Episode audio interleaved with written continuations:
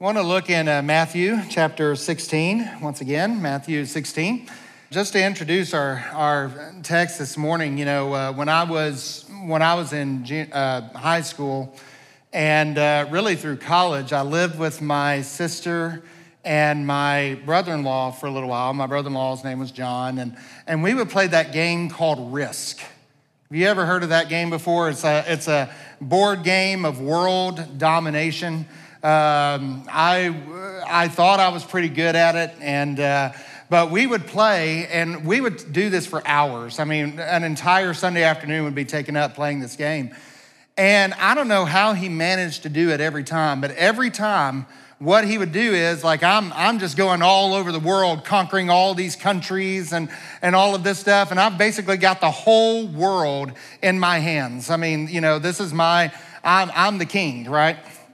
But what he would do is he would find this one little corner of the world that I wasn't even paying attention to, like New Zealand or something like that, or you know, one of those places that nobody cares about. So, um, but uh, anyway, I'm just kidding. I have friends in New Zealand, but um, anyway, so and he would he would build up these armies, like this massive force in New Zealand or Australia or Thailand or something like that.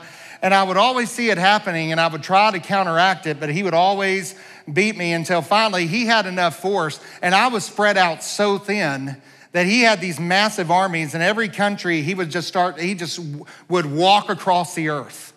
And it would be like my two armies against his 87 or something like that. I mean and usually once he got to that point within about 10 minutes the game was over and, and he did this every time. And I don't understand. I mean, I would watch for it. I knew this was his technique. And yet somehow he would always get me that way. And, you know, it's funny how sin works kind of in the same way. It finds this little corner of your heart and just kind of digs in. And sometimes you'll, you'll go through like kind of what we've all done. You'll go through like a, like a rededication service or you'll go through a revival service or something like that and you'll say, okay, I'm finally getting rid of this, but it's still dug in in that little corner. And it's just kind of building up, building up, building up. And before too long, it starts to run across the surface of your heart and it is taking over again and again and again. I don't know about you guys, but I have experienced that quite a bit in my life, and embarrassingly, too many times to tell. And that's kind of what we're looking at this morning with, uh, with Matthew chapter 16, verses 1 through 12. What are we looking at here? It is a discerning community. How can we discern? How do we have wisdom to discern those things in our hearts? How does that happen? We've seen in the last few uh, uh, services, the last few chapters, that Jesus has been in a Gentile dominated area. We saw him heal a Canaanite woman's daughter, and he kind of went with the thing through with her to, to build her faith and show her as an example of faith. And then he was in the Decapolis, which is on the eastern side of the Sea of Galilee and uh, that is a Gentile dominated area. And we saw him healing crowds and all this. And then a massive crowd of, of 4,000 comes, and, and we see that miraculous feeding of 4,000 men, included, not including women and children who were there. And now he comes back across the sea again, and he comes back onto his home turf, and you would think that it would be a warm reception. But unfortunately, the religious leaders are there, and it's like they're just waiting to pounce on him just waiting to pounce on them, just waiting to accuse them, waiting for an opportunity to say, aha, now we've got you. And so he comes back to this area, and this group of leaders immediately challenges him and to test him. They ask him to show them a sign to prove who he is. You know, you would think that they would welcome him back as a hero. You would think, I mean, he's turning Gentiles. I mean, you remember it said they glorified the God of Israel. You would think that he would return back a hero, a, a, a legend, but instead, he comes back and they treat him as if he's a criminal. And you wonder, how does it get to that point? How did the nation lose their way so bad? And we could ask the same question today How does a Christian lose their way so badly? How does a church lose their way so badly? Skipping down to verse six, you see that when the disciples reached the other side, they had forgotten to bring any bread, and Jesus saw, sees this as an opportunity for a teaching moment, and he tells them, Beware of the leaven of the Pharisees and the Sadducees. What's he talking about here? That leaven, this is an, kind of an old English word, to be honest with you. I'm not even really sure why the modern translations still use it, but it's not a word you very hear very often anymore, except in religious communities and stuff. But leaven is really just another word for yeast. And he's saying, Beware the yeast of the Pharisees and, and the Sadducees. Well, the problem is the disciples thought that uh, they had forgotten to bring their daily rations over. I don't know. He just fed 12, he just fed 4,000 people. They had like 12 baskets left over. Apparently, they just forgot to put them in the boat. And so they, they, they come over here and now they realize that they're looking around. They're like, oh, all that food we collected, uh, we kind of left it on the other side. And now we're going to have to buy bread again. Jesus again sees this as an opportunity. You know, the, yeast is one of those really funny things that once it gets in a little bitty corner of a dough of bread or something like that, it just spreads all throughout and it rises. And, and it's, a, it's a symbol that is often used in scripture. In fact, in Matthew 13, we saw it as a positive thing of how the kingdom of God is going to start off very small, really with just, really with just 11 men in a small uh, country in the ancient Near East, and yet that has literally spread all over the world and is continuing to do so.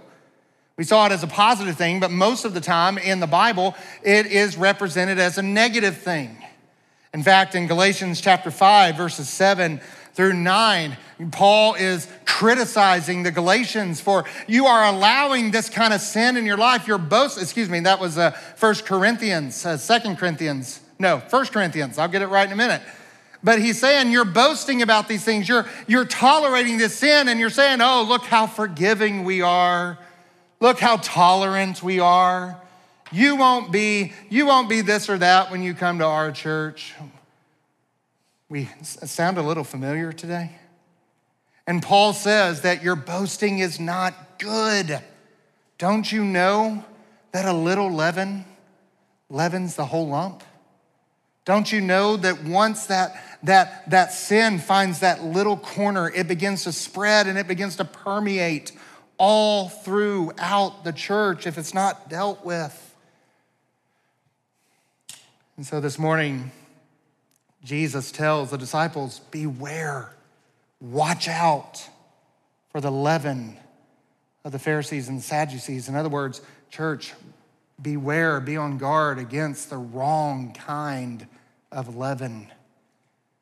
Beware against the wrong kind of yeast, lest it permeate our lives and our church. So, how does he do this? Well, Matthew's going to show us two warnings this morning. He's going to record these two warnings that Jesus gives. Beginning, and, uh, and let me just go ahead and give you them since we don't have a PowerPoint. It's we need to be on guard against perverse teaching and we need to be on guard against wrong priorities. We need to be on guard against uh, perverse teaching and against wrong priorities. So, beginning in verse six, Jesus says that watch out for this leaven, watch out for this yeast of the Pharisees and Sadducees. And, and you kind of wonder, what is he talking about? And, and Matthew gives us verses one through four to kind of to kind of help us understand what it is that he's actually warning against there. And so we go back to those verses and ask ourselves, okay, what is this yeast that he's referring to? What is this thing that is so dangerous that we need to be on guard against? And so he comes up and he, as, as we mentioned a second ago, that when, as soon as he got on shore, these two representatives of these two religious groups were just waiting for him. Don't even know how they knew where he was going to be, but they're waiting. And I mean, they just pounce the moment they get there, the moment he gets there. Now, who are the Pharisees and the Sadducees? They, they are the two leading religious groups in Israel at the time. And it might be tempting to think of them as kind of Christian denominations, but, but don't think of them that way. Actually, they would, they would really relate more to political parties. So just, just imagine that a couple of Republicans and a couple of Democrats get together and they're pouncing on a common enemy, right?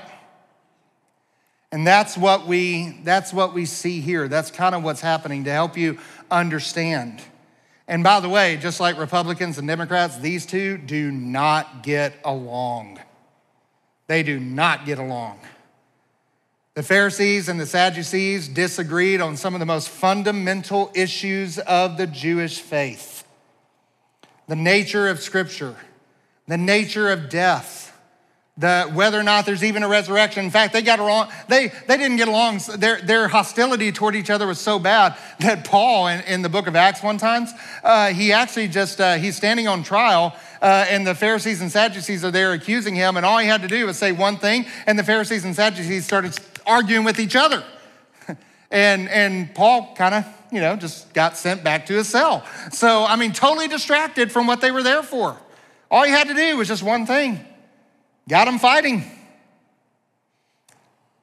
I think that's where our kids learn that from sometimes, you know? So, but you know, a common enemy makes for some strange bedfellows, don't it? Don't it? We saw this and we see this in Luke chapter 23 when Pilate and Herod, these two were very political enemies. And yet, when Jesus comes along, these two become friends and they remain friends for the rest of their time there a common enemy makes for some very strange bedfellows. And, and so these two come up to him and they say, We want to see from you a sign from heaven. Show us who you are. We've already seen this. This is the, this is the second time that the Pharisees are doing this. Back in Matthew chapter 12, verse 39, you may remember that they asked for the same thing.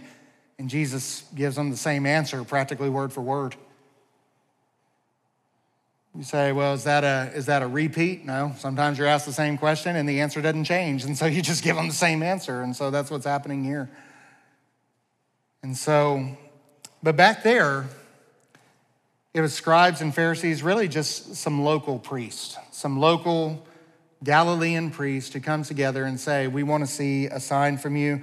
Really, they were already plotting in verse 14 for a way to destroy him, to get rid of him. And so they're really looking for a way to accuse him.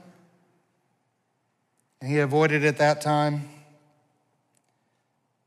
But this time it's the scribes and it's the Pharisees and Sadducees. And the Sadducees were more the aristocracy of the Jewish life. They were the elite and they were the rich ones. They were the, they were the aristocracal family. In other words, Jesus is getting the attention of Jerusalem. And there's something more threatening about this group that the Pharisees and Sadducees are coming together. The Sadducees come from Jerusalem. They meet up with the Pharisees and they come together as Jesus gets off the shore and they say, Hey, you, front and center explain yourself. And I imagine in asking for a sign, they're probably thinking that in his failure to try one and do one, it will result in a public stoning. And, sent, and hence they can get rid of Christ and be rid of this nuisance. So it's getting, it's getting serious. Jesus' enemies are growing. They're growing both in number and they're growing both in power and authority. And they do this not as a, again, not as an honest way to say, hey, we want to know if we can believe in you or not. So show us something. They're not, no, no, no, no, no. It says that they are doing this to test him. By the way, we've seen that word before too. In Matthew chapter 4, there was another one who approached Jesus to test him, to tempt him. That same term is used, and it is Satan. And so, the challenge that the Pharisees and Sadducees are doing here is essentially the same challenge that Satan himself gave to Christ. Okay, you, are, you say you're the Son of God, prove it. Prove it. And what Satan is trying to tempt Jesus to do is to act independently of his Father and reveal his glory apart from the Father's will. And that's exactly what these Pharisees and Sadducees are doing now. They're, they're tempting Christ in the same way that Satan tempted Christ.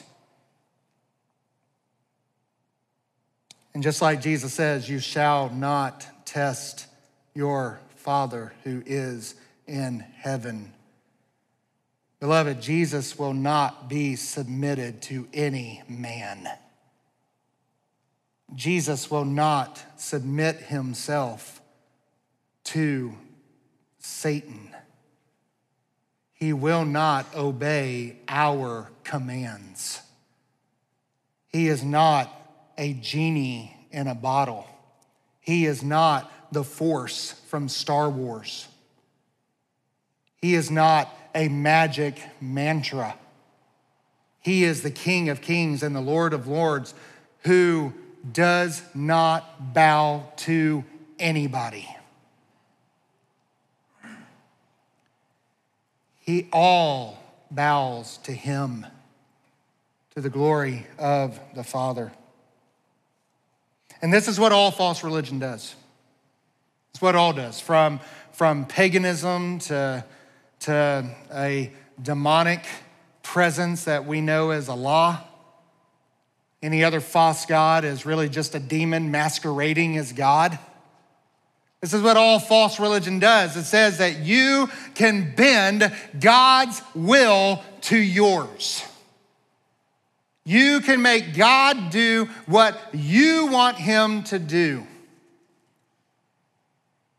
God is in your back pocket. He is a kind, old, gray haired grandfather up in heaven who says, I'm just so proud of you for everything you do. Just, just call me. You never call me. Just call me. That is not the God of the Bible. That is not the God that we serve. And all false religion attempts to manipulate God to give us our way. And that is why in verses two and four, just like he did before, Jesus will not be bullied. Jesus will not be threatened. Jesus will not be any of these things. He tells them that a wicked and perverse generation seeks for a sign. You know how many Christian groups and Christian teachers are out there today? Claiming that unless you're doing signs and miracles, there's no power to the gospel whatsoever. I wonder if they've ever read this verse. That a wicked and perverse generation, a, a rebellious generation, seeks for a sign. And besides, even if I gave you one, you wouldn't be able to read it anyway. I mean, look at these guys, verses two and three. You can read the signs of heaven. You know when it's going to be raining. You know when it's going to be a fair weather. I, I got to admit, I, sometimes I wish I were a weatherman because I, I know of no other job that you can be wrong so often and keep your job. sometimes I think, man, they got it made. You know, tenure, faculty tenure, eat your heart out. That's a job that has job security, you know? you can do this. You can, you can read the sky, but you can't read the things around you. You can't look at what all is around you. Why? Because Romans 1, Roman 1 says, because they actively suppress the truth. Even though they know God, they do not acknowledge Him as God. They see everything that we see. They see all of the things on earth. They see all creation. All of it is a handiwork of God. All of it declares the glory of God. They see it all and they say, ah, it's just a cosmic accident. It's just a, a one in a billion, quadrillion chance. We're all just going to end up in a shallow grave on a random floating rock in the universe, and that's our destiny. That's our destiny. Boy, that's enough to give you hope, isn't it? Beloved, we, they look at everything and they see what we see, but they deny God. Why? Because the fool says in his heart, there is no God. He doesn't have a mind problem. Some of them are some of the biggest geniuses to walk the planet. They don't have a mind problem, they have a heart problem. And they can read all the signs. They can accurately, they can accurately determine the weather. But they see Jesus Christ and say, nah, he was just a good teacher. He was just a would be prophet. He was just a zealot, whatever. Remember the rich man and Lazarus? There, that parable where the rich man is in torture, he's in torment. He asked Abraham to send Lazarus back from the dead. He says, No, no, no, you don't understand. Eh, eh, eh, please send, send and warn my brothers. And he says, They have Moses and the prophets. Let them hear them. No, no, no, no, no. You don't understand. If you'll send Lazarus back and let him warn them, then they'll believe a man who's risen from the dead. Oh, really? Jesus says, No, they won't. If they will not listen to Moses and the prophets, then they will not believe, even if a man returns from the dead. You want proof? A little later, a man, ironically named Lazarus, does come from the dead, and guess how they reacted? They wanted to kill Jesus, the one who, ra- who, who raised him, and then they said, hey, while we're at it, let's kill Lazarus too. All the signs in the world, all the miracles in the world will not save a soul. But there is only one that matters. Jesus here refers to it as a sign of Jonah. What is the sign of Jonah? We talked about this last time, just very briefly. Jonah swallowed in the belly of a whale, or we assume it's a whale, a great fish. He's there literally describing it as a living death. And as he, as he repents of his sin, of his turning from the Lord, he is spat out, really vomited out of the great fish's mouth as a resurrection of sorts. And beloved, the resurrection of Jesus Christ is the only sign that matters to a lost person. That he died he was buried, he was really dead. He rose on the third day, and now he offers life to all who will believe. And it is in his resurrection that we have the hope of our resurrection. It is, it is in his resurrection that we see the hope that we have. Saving faith, beloved, is both trust and submission we're not rescued from our sin by bending, attempting to bend God's will to ours and getting Him to do or approve whatever we want to do. They have the word. That is enough. We have the scriptures to create faith. Faith comes by hearing, and hearing by the word of God. That is enough. If they won't listen to the scriptures, then they won't listen to the greatest signs or miracles on the earth. They just won't. They just won't. It's a wicked and adulterous generation that seeks for signs. You say, why is that? Well, let me give you an example. What if every time you asked your kid or told your kids that you were going to do something or you said, we're going to do something, all they would look back at you and say, prove it. Every time. You try to tell me anything, prove it. Prove it. Prove it. You want to have a you want to have a lot of fun? Go to a seminary class sometime and just sit down. Everything the prof says says, I don't agree. I don't agree. I don't agree. Makes for some really interesting class time. Let me ask you a question. Is that a sign of a loving child? No, that's a sign of rebellion or it's, a, or it's telling you something about you. I mean, it could be one or the other. Bottom line is, it's not a good thing, right? That's not a faithful, loving child. That is a sign of rebellion. Beloved, how many of us are doing that very thing with God? We're looking for signs, we're looking for things, when in reality, we should be studying, meditating, reflecting, and following the Word of God and walking by faith and not by sight. That's what we should be doing. I fear that some of us this morning might be doing that same thing, that very thing. No, you're not looking for miracles. You're not looking for parting waters. You're not looking for those kinds of things, but maybe you're asking yourself, do I have a peace about it? Beloved, Jonah had peace about it. He was sleeping in the bottom of the boat, he had all the peace in the world. One of the, one of the best, one of the most popular Christian authors in his book, won't mention names, but uh, it was a very purposeful book.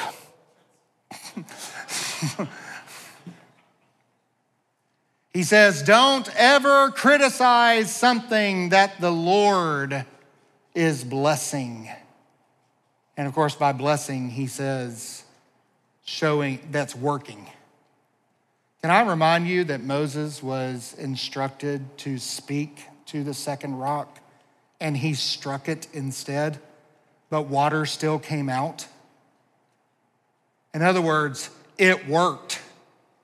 Just because it works doesn't mean that God's in it.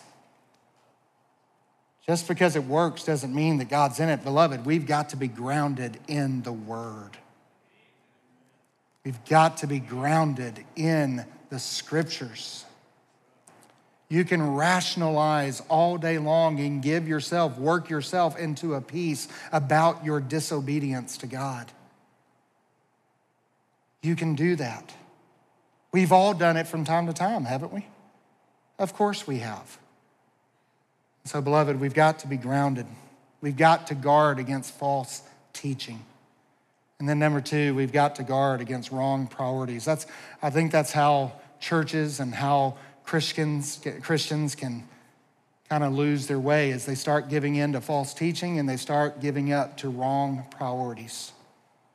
And that's the warnings that we see here. So, kind of funny, a little fascinating. Jesus says in verse 6, Watch and beware of the leaven of the Pharisees and the Sadducees. And what do the Pharisees, uh, excuse me, what do the disciples think? Uh oh, we're in trouble because we forgot bread. Uh, he's getting on to us. you know, I, I just imagine this scene. They're di- they've disembarked, they're unloading the boat, and they look and they're like, dude, 12 baskets of bread. Did you get them? No. Did you? No. Did you? No. Did you? Dude, there's 12 of us. How did we miss this? One basket per person. That's all it took. And yet we missed it. And then Jesus says, Hey, beware the leaven of the scribes and Pharisees. Oh no, not only do we need to go buy bread, but he's telling us where we got to shop. Don't buy bread from the Pharisees and Sadducees.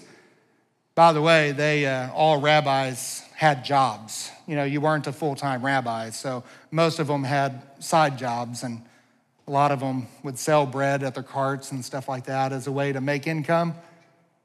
And so the disciples just naturally assume, okay, uh, they were mean to Jesus, so let's boycott them. Boy, Christians love to do that today, don't we? Let's boycott them, right? and Jesus says, you guys. You know, he, he says literally, the words are, you of little faith. Um, if I were translating this, I think I would just look at it and be like, guys, come on. He says, uh, look what he says in verse 8. He says, Why are you discussing among yourself the fact that you have no bread?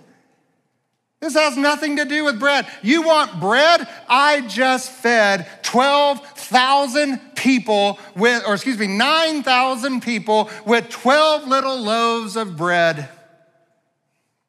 You were there. You saw it.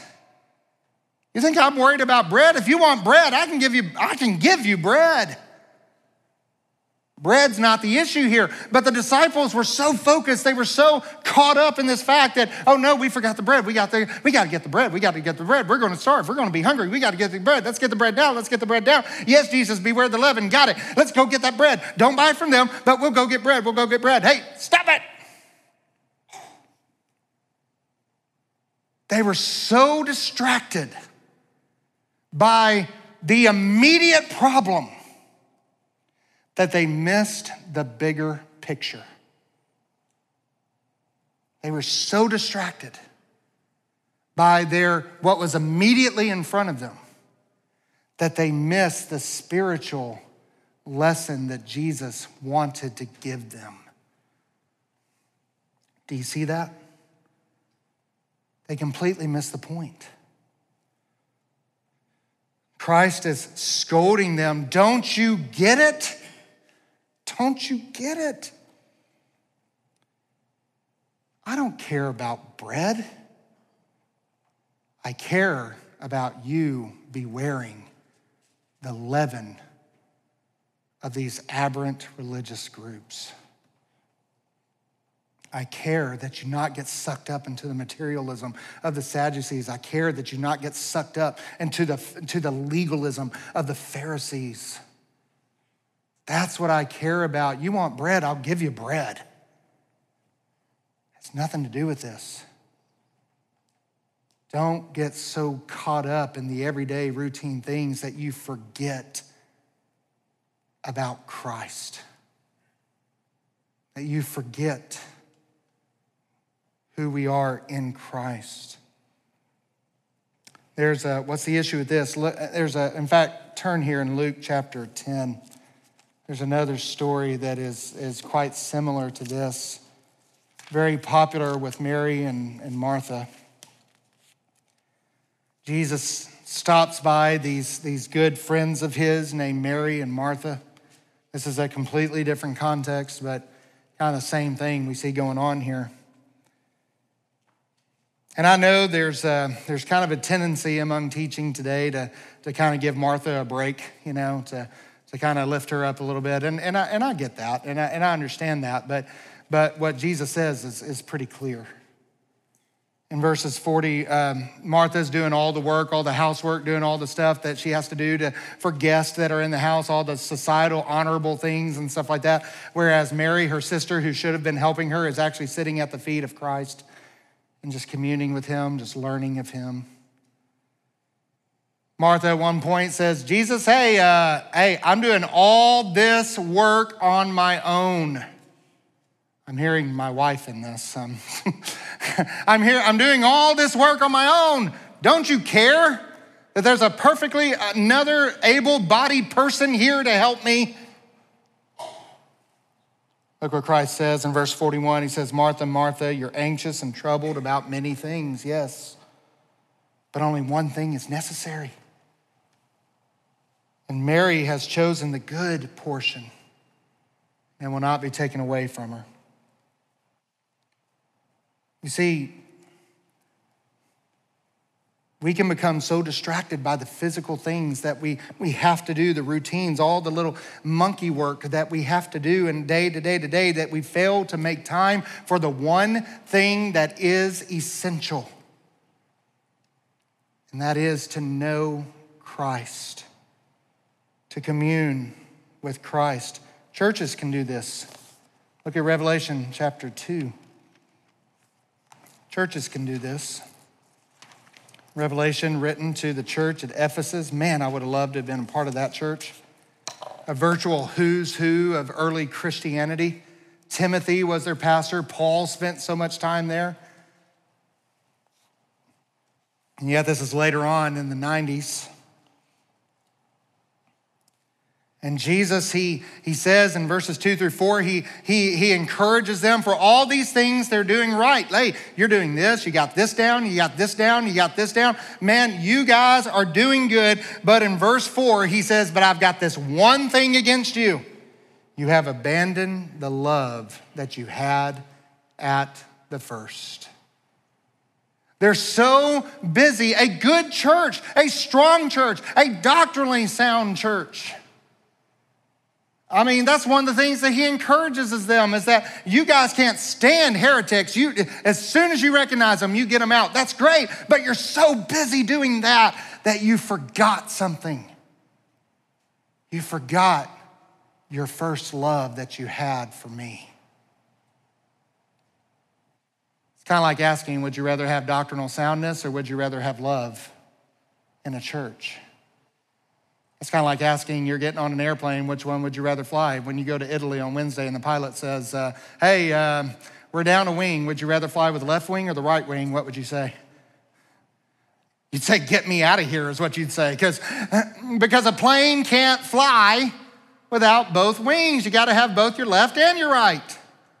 Beloved, a church can't fly unless we have both love and truth love and truth.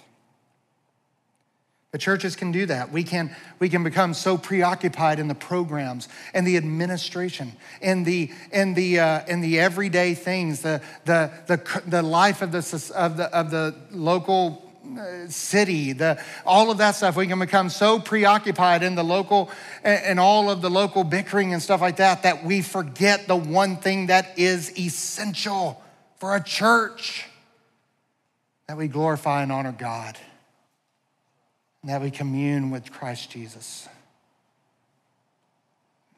We can become so preoccupied in all these other things. Let me ask you a question now. Just, just think about this for a moment. What are some of the good things that churches can become distracted by? Think of all the churches that are just going haywire today. How did it begin? Because they got distracted and they forgot what was essential. Beloved, feeding the poor is a great thing. In fact, we need to do that more. Feeding the poor, helping out those who are needy, fighting for the cause of those who are being mistreated, helping those who have been oppressed. And I don't mean in the social justice, politically correct way, but I'm talking about wives who are being beaten by their husbands. I'm talking about people who are, who are being ravaged by the oppression of drugs and alcohol. I'm talking about men whose lives have been destroyed, and yes, by choices they've made. And yes, we should be a beacon of hope for those people. We should be running to those people, not away from them. But in doing so, we cannot forget the one thing that is essential. We cannot become a social justice club. We can't become just another Kiwanis club or another good works club. We've got to remember that it is our it is the gospel of Christ that makes us a church and nothing else. The world can do all of those other things. And quite frankly, sometimes they do it a little better than we do. Sometimes. But they cannot save a soul with their message. Only we can do that because we have the message that saves. And so, what are some of the good things we get distracted by in life? You know, I, this is the uh, slide I wanted to show you. If you've ever read a book called Pilgrim's Progress, aside from the Bible, it is the best selling book of all time. Written by, I'm proud to say, a Baptist, early Baptist, Calvinistic Baptist named John Bunyan. He wrote it while he was in prison, spent 12 years in prison. All he had to do was quit preaching. If he, if he agreed to quit preaching, he could be released. And for 12 years, he stayed in prison because he says, You let me out, first thing I'm going to do is get on a stump right outside this prison and I'm going to preach. And he actually wrote this book on, on rags, on toilet paper, essentially. And it is one of the best selling books, actually, the best selling book aside from the Bible that's ever been written. And I really can't say it better than him. He has this section where Christian, the main character, is asked, How does one turn back from God? What is the process and what that looks like? And here's what he says He says, At first, you become preoccupied your thoughts are carried away. It may be with something good. It may be school. It may be seminary. It may be, it may be good things. It may be work. It may be family, but, but your, your thoughts are preoccupied. You turn your thoughts away from God. And eventually, because of that, you begin to neglect private duties. You're no longer in your prayer closet. You're no longer in the Word on your own every day. And, that, and the more you begin to neglect your private duties, sooner or later, you begin to cast off your public duties. This is when you start only coming to church every now and then. This is when church is really no longer a priority anymore. This is when uh, local Bible studies and, and small groups and all of those things that you used to depend on for your growth and accountability, you begin to cast those off. And then you begin to shun the company of warm Christians. You begin to avoid them. And it's not too long after that that you begin to become a critic. You start to criticize Christians that you know. You start to poke holes in their faith, poke holes in their life. And as you do that, you begin to adhere and associate yourself with some, as Bunyan says, carnal, loose, and wanton men. In other words, you begin to associate with open sinners, rebel, rebels against God. You begin to change your preferred company. You do that for too long, you start to practice some of their practices in private. You start to engage in private sin. And then the more you do that, the more you start to show those sins a little more openly. A little more openly. All of a sudden now, you're at the pride festivals, you're at those places. Start to show yourself. Then it's not long after that that your heart becomes completely hardened to God. All it started with was that preoccupation. It started with that preoccupation to where you were busy doing other things, you neglected your private duties, you began to shun warm Christians, you began to cast off your public duties. You began to poke holes, criticize warm Christians. And you began to associate with other company. You start sinning privately, and then you start sinning publicly, and then your heart becomes completely hardened to God. That's how it happens. I can't think of any way to put it than that. So, my question to you is Are you somewhere in that process this morning? Are you somewhere on that chain? Are you preoccupied? Are you neglecting your private duties and you know it? Are you beginning to shun your public duties as a Christian? Maybe you're already in that point where you're starting to criticize other Christians, poking, poking holes in their faith and in their life. The, the buzzword there is uh, hypocrites. Where are you in that process? What would God say to you in Revelation chapter 2, verse 5?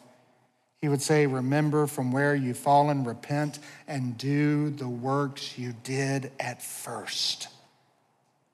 Return back to God.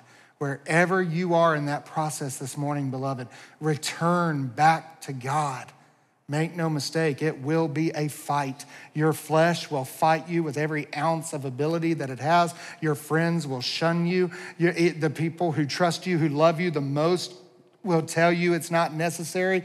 Reject all of those things, repent them, and come back to the joy of your salvation that you had at the beginning.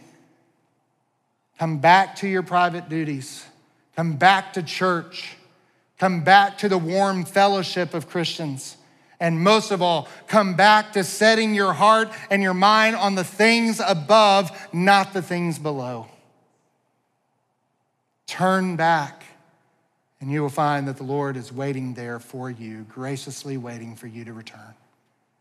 His grace is sufficient for even the worst of backsliding. His grace is sufficient for you. And so this morning, we are going to have a time of communion. I love doing this monthly because it's that regular reminder. It's that regular reminder, far more than four times a year. It's that regular reminder of the grace and the love that God has for us, and that He gave His only begotten Son, that whosoever shall believe in Him will not perish but have everlasting life. And if you're here this morning and you don't know Christ as your Savior, we do ask you to withhold yourself from the supper, but we do encourage you to ask questions.